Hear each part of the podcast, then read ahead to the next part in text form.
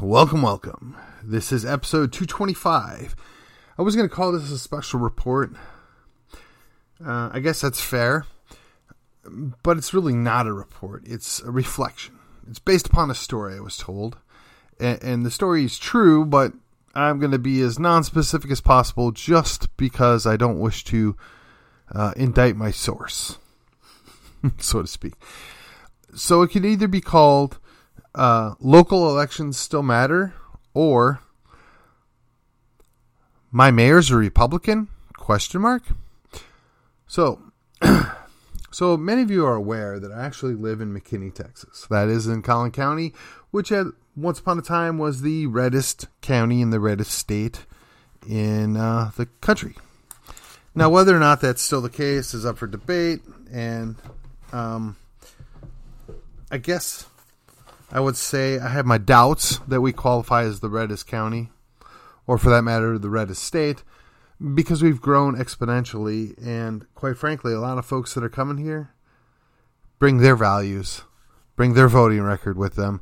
And even those uh, alleged Republicans out of California, they're still left of almost every Republican in Texas that was here already and I'm going to just give a free pass to all those young uh, Republicans or the uh, young conservatives or the children, if you will, that have just become adults because their parents deposited them in the uh, government indoctrination camp, also known as public schools, for 12 to 16 years, and they have not yet been deprogrammed on understanding what is what. So, now my city uh, is over 200,000 people. Uh, I don't know if that number is 210 or 220 at this point. It doesn't really matter. What does matter is that Collin County is over a million people, and we have 20% of that in my city, approximately. And my city has grown specifically west and northwest. Um, there is some build out that's gone to the southwest uh, along 121 and there have been some things that have been kind of sort of nice in there. But otherwise most of the growth used to be homes. Now it's multifamily homes. There's just not a lot of what i would call businesses or offices that have come into mckinney now, we can go back 20 years, and I can assure you that a lot of that was because McKinney wanted to be a bedroom community. McKinney didn't want the rapid, crazy growth. They didn't want um, apartments everywhere. They didn't even necessarily want all the businesses. Now, that changed at least 10 years ago. So it predates the current mayor. Let's just be clear. Uh, the, the current mayor took what he was given and built upon it um, but he didn't start the ball rolling. So the city of McKinney decided that they wanted to hang with the big boys and they wanted to to grow and you know how can we do this? But what they didn't do is streamline the process. What they didn't do is make it easier for businesses to deal with the city. They didn't uh, work with the businesses and to streamline the processes. No, no, they continue to be difficult to deal with, and they continue to throw roadblocks and challenges up into small businesses or franchises that wanted to move in. Uh, they, to their credit, did pass over several large businesses that actually located in the surrounding cities whether it's Allen or Plano or in some instances even Melissa, they passed over that because those businesses were basically depend, er, dependent upon large incentive plans that would have essentially caused the city of McKinney to pay for everything for them. And that, that's not a good deal. That's that's not benefiting the city of McKinney or, or the people that live here. So in the credit column there's passing on a good number of these. Now, again, most of that predates the current administration. Most of that set the tone going forward, but it also avoided a giant burden being put upon us. Now, a lot of us are aware what happened with the school district and their, you know, big albatross uh, stadium that they put in probably the least favorable area in the city or the school district for that matter, but that ship sailed. And by and large, the die was already cast on that before the. I don't want to say before, but certainly about the same time that the current uh, city administration came to be. So I'm not looking to shift blame on anybody, just trying to lay out the way I see it. Again, this is according to Cal, so the entirety of the show is based upon my understanding of events and the way I see it. And if I get something wrong, well, you can feel free to chime in in the comments or send me a message explaining what I got wrong or where I got it wrong. But the underlying issue is we went from 50 some thousand people 20 some years ago to 200,000 some people now. And along the way, we made it exceedingly difficult for businesses that would want to come into McKinney and open up shop. But we greased the skids for several businesses that either relocated within the city or built newer buildings within the city. And we ate a good chunk of the cost. And currently, we are looking at this massive expansion plan on the east side of Highway 5 for government offices.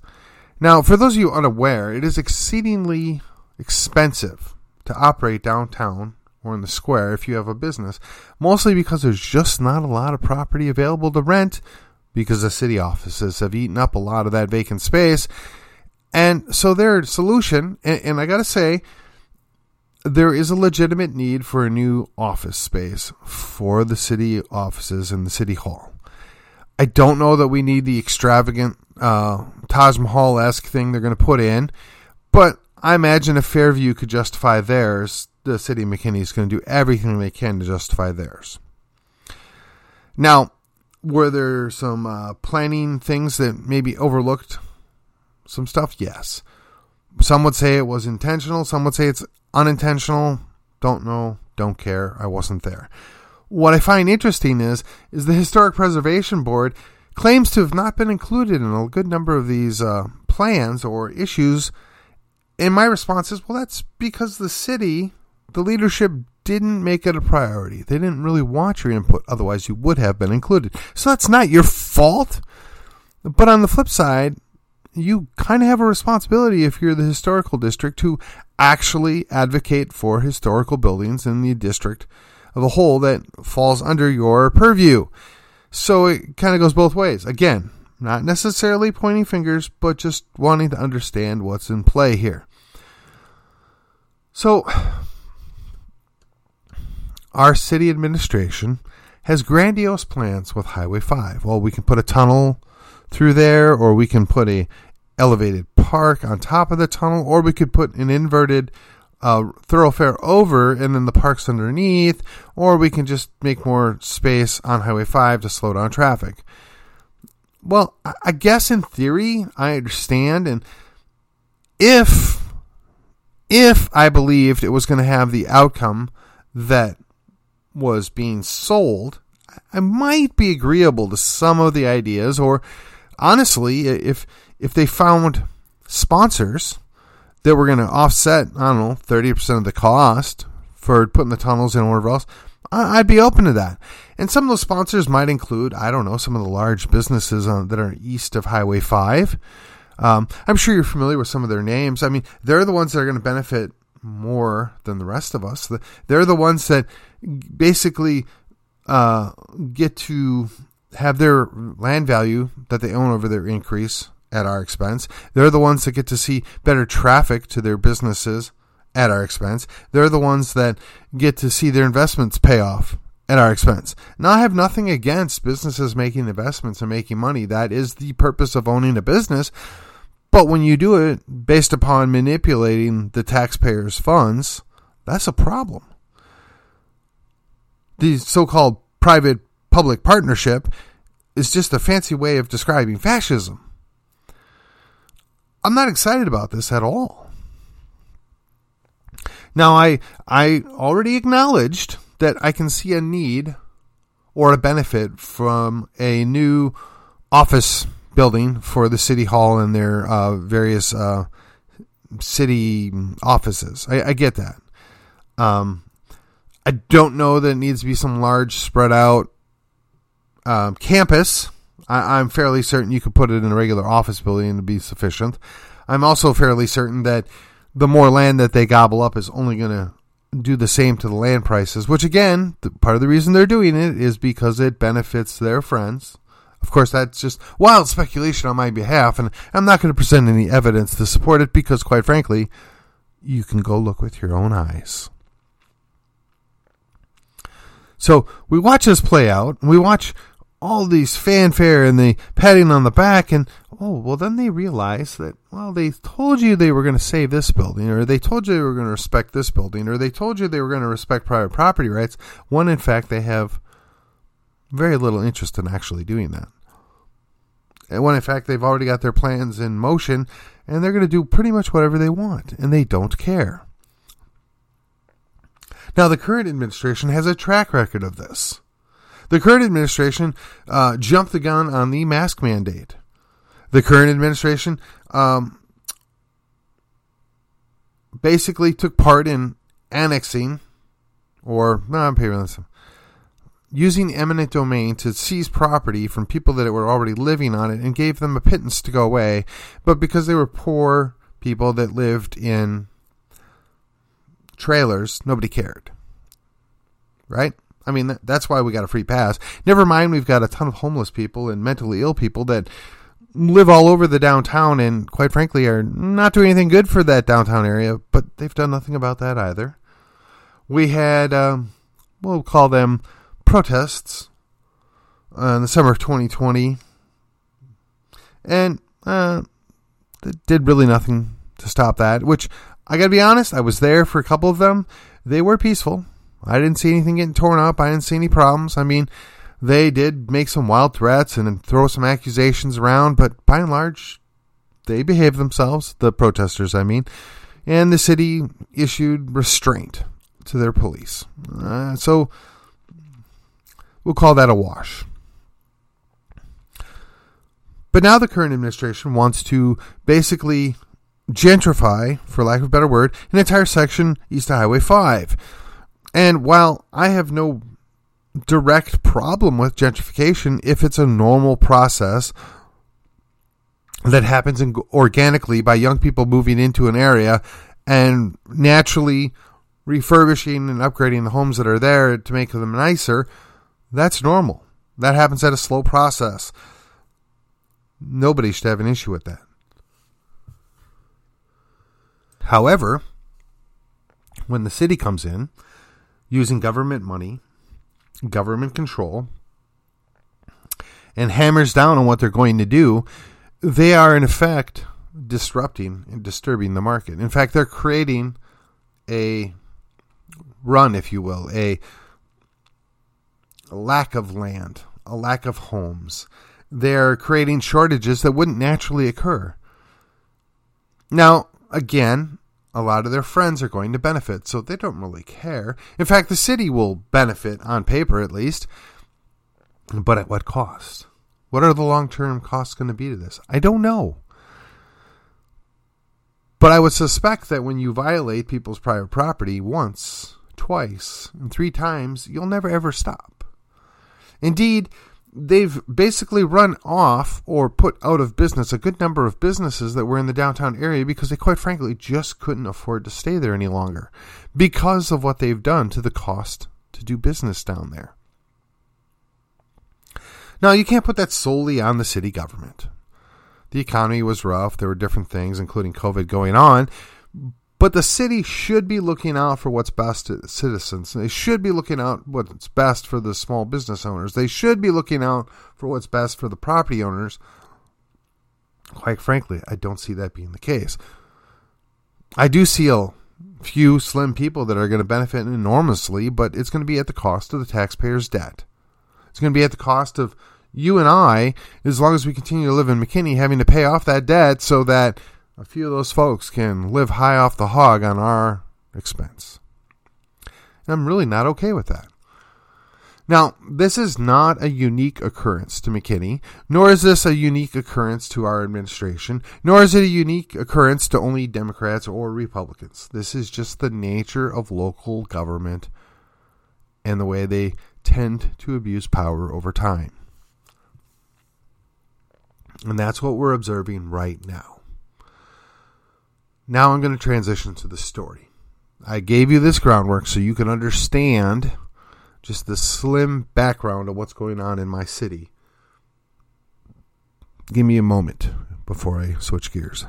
Okay, on with the show. Here we go. so, I tell you this story based strictly on second hand information. So, I am going to not use names, though I have no doubt that at least a variation of what I'm going to tell you occurred, and I have no doubt that all the necessary facts are there. But I, I don't want to quote anybody, and I don't want to get into the exact nature because if for whatever reason I've got something wrong, I don't wish to discredit myself or anybody else. But I will tell you from what I know about the situation and the pre existing information, this fits completely with my understanding of how things work. So I've relayed you just my story about the administration in the city of McKinney. And I will tell you up front that I believe the previous administration in the city of Allen was much the same. And currently, Plano is about 10 years ahead of both of us. Um, we could call it corruption. We could call it collusion. We could call it. Mm, cooking the books, whatever. We could cast dispersions and make accusations all day long, but nothing matters if you can't prove it. But I will tell you a lot of local officials see the local office as a springboard for higher office. Now, I watched this happen a couple years ago when uh, somebody that was a municipally elected official could no longer serve as a municipally elected official and decided to run for a partisan office that was essentially one step above where he was. And I did my absolute best to contribute to getting him defeated in the primary. It's nothing personal, but I would say after you've been in public office for about 30 years, that's long enough. Just my thought on the matter. I mean, I'm sure somebody could make an argument. And if we exclude the uh, Dr. Ron Paul, the great Dr. Ron Paul, who probably had close to 30 years combined service in Congress, we'll call him the unicorn. Everybody else, yeah, no, I'll pass. so, that being said, we have in Collin County the distinction of being a very red county in a very red state. Enough so that reliably in most elections, 60 plus percent of the people that actually show up to vote vote in the Republican side of the ticket. Now, you can say that for some elections it's lower, some elections it's higher, but overall, in the entirety of the county, we're north of 60% red. To keep it real simple, red. And not communist red, uh, patriot red, blood red. Okay, whatever. I'm not quite sure why the Republicans stuck with red, but that's what we got. Okay, so the Republican Party has a commanding lead in the general population of Collin County. So anybody that runs in Collin County puts an R after their name. Unless you're in a couple little districts within Plano, and I guess even maybe downtown McKinney, you might run with a D after your name, but you're probably not going to advertise it because you're generally not going to win.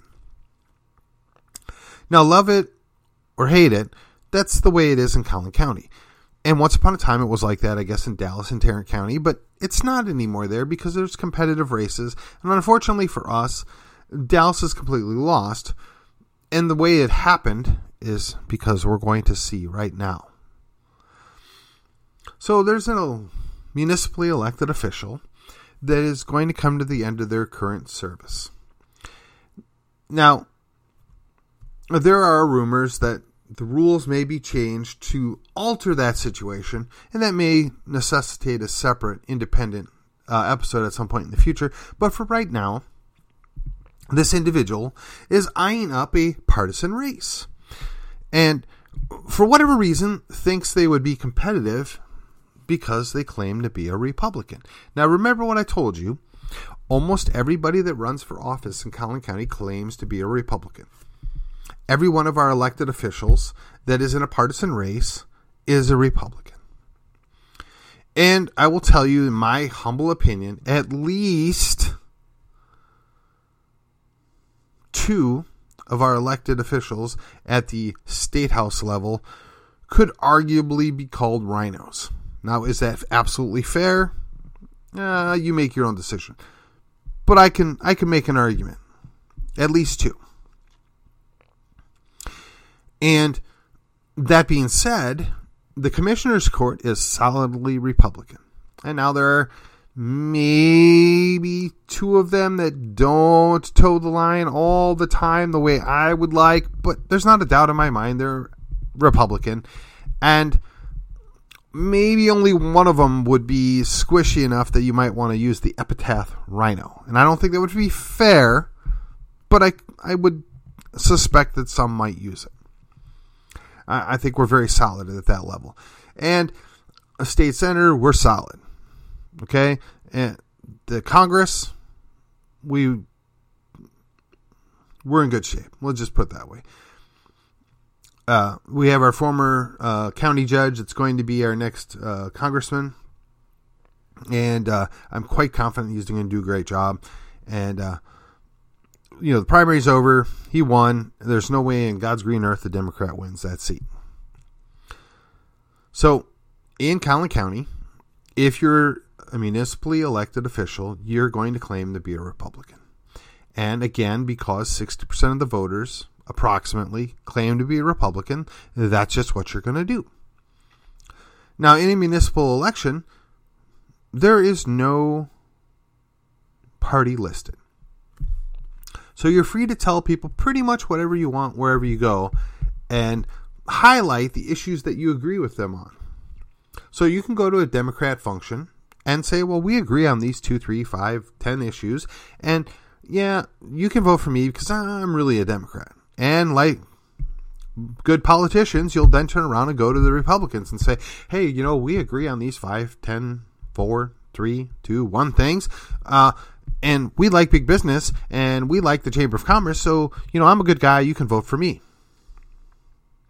And you can sell that pitch. You can sell both sides of the aisle. And at least ideally, in a municipal race, you're less concerned about the R and the D and more concerned about are they going to do what's best for the city? Are we going to do what's best for the school district? Are, are we going to focus on the community that we're in? And that was the sales pitch for a good number of years. I would say that probably 2014 or 2016 disabused all of us of that. You have these people that call themselves Republicans that are in the municipal office that viciously attack the president that's allegedly of their same party. Now, look, I get it. There are a lot of people that were not big fans of Trump, and there was a lot of people that were crazy excited for Donald Trump. I was neither. But I get it. But if you claim to be a Republican, rule number 11 is you don't attack other Republicans. The 11th commandment, if you will. Particularly if you are fancying yourself as to be a viable candidate for a higher level office, which most people that run for municipal offices have that as their goal. And again, I don't fault them for that. It's a good way to go. It's called building a bench. I get it. Everybody everybody's on board. But here comes the fun part. This is this is the part that is most enlightening to me personally. So, said municipal official apparently has been able to run around convincing other people that are not from the area that, well, they are in fact good Republicans. Some of these people are quite wealthy and donate money. And while this elected official puts on a good show and is quite affable when he wants to be and is quite um, the presence. So I can see if you don't know any better, you might be fooled. If, if you haven't been around this person, you might believe what he tells you. If if you just want a body to run, he will provide it. Now, you can call me cynical, but that also could be called opportunistic. Just saying. But in this instance, They went so far as to have the person that wants to donate a large sum of money reach out to a party official and encourage a party official to sit down with said municipal elected official elected official and have the conversation well why this elected official is actually a good republican. Now this is somebody that apparently wants to donate some money to said municipal elected official but wants to make sure that first of all the party's not going to impose them in their chosen candidate they want to give money to. And secondarily, that they're willing to accept the idea that, well, I'm willing to give you lots of money if you'll just pretend this guy is a Republican in good standing. Now, I'm not really sure what all transpired in that conversation, but I can tell you the gist of the story is the party official basically said, Yes, but you're not a conservative and you're not even a Republican why would you want our well uh, we know why. Why would you expect me or the party to endorse you? That's the better question. See there's this expectation that if you get into office that the party works for you. If you get into office that the precinct chairs and the general public work for you. But in fact that's not how it works.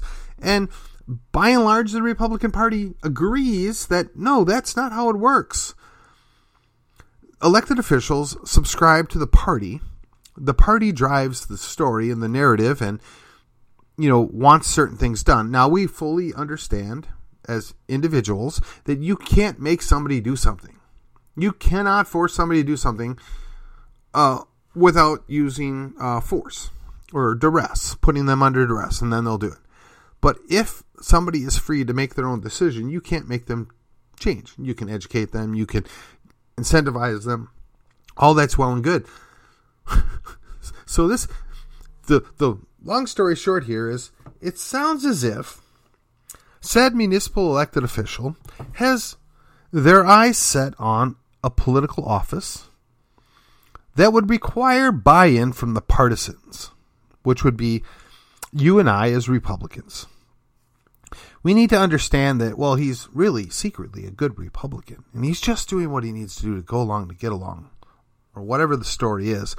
But once they run for office, they're going to really be one of us. They're going to really stand for what we stand for, that they're really good conservative Republicans. In fact, they went so far as to get somebody that was going to donate large sums of money to them to try and convince a party official that this is the case. Now, I don't know about you, but I, I sit back and I hear this story and I think to myself, boy, that reeks of desperation. That reeks of, well, somebody thinking they have a very high opinion of themselves and that everybody else ought to believe it. It stinks of grift. It stinks of uh, abuse of power. Now, fortunately, the party official had the wherewithal, the stones, to just tell him the truth. You're not a Republican. And truth be told, uh, had I been in the room, I don't even think I would have sat down for that conversation. Now, as a party official, you're kind of required to, and, and if I would have been a party official, I would have sat down, but I don't know if I would have been able to stomach it. I'm familiar with this person. I'm familiar with the uh, actually two of the three individuals that were allegedly in this meeting. And I can very easily see how this conversation went.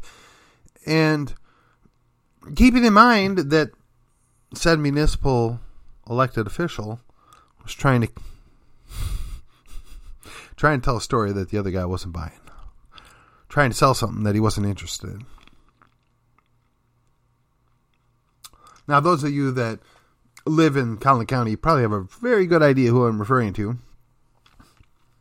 And uh, I'm not trying to hide it, but I'm just not going to make it that easy. So that's going to be the story for today. And I, like I said, I don't know if uh, what I want to title it other than local elections matter. You see, when you elect chameleons in a municipal race, and then they have their eyes set on higher office. They will use everything they've picked up along the way to get there. We empower our own enemies by not policing those municipal races. You can't stay asleep because some nice lady's running for school board and she goes to that Baptist church and she's got to be all right. No, you need to pay closer attention. You cannot rest on your laurels when some guy comes in front of you and says, I'm a good church going man and I have more guns than you and I'm more conservative than you.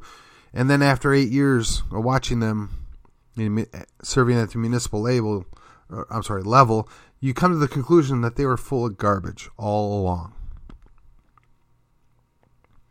We have to watch these people. We need to keep good tabs on this so called bench that's being utilized against us if you care about the Republic, if you care about Texas, you got to watch these things. The local elections matter. And in case you're wondering, no, I don't think anybody actually believes my mayor's a Republican.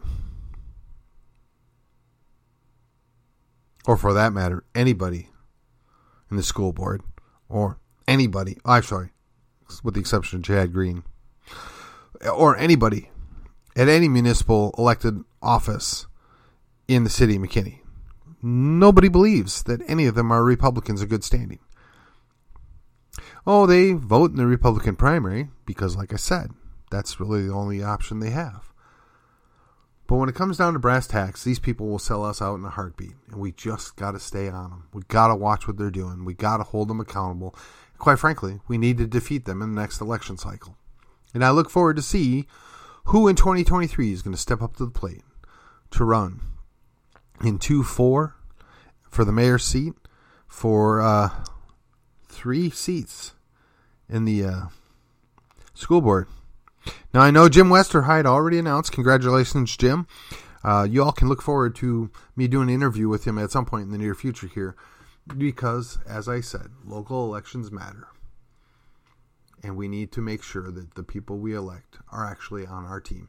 And with that, this is according to Callus. This was my uh, special episode, I guess I'll call it special episode for Sunday, the seventeenth of July, and I will see you on the other side.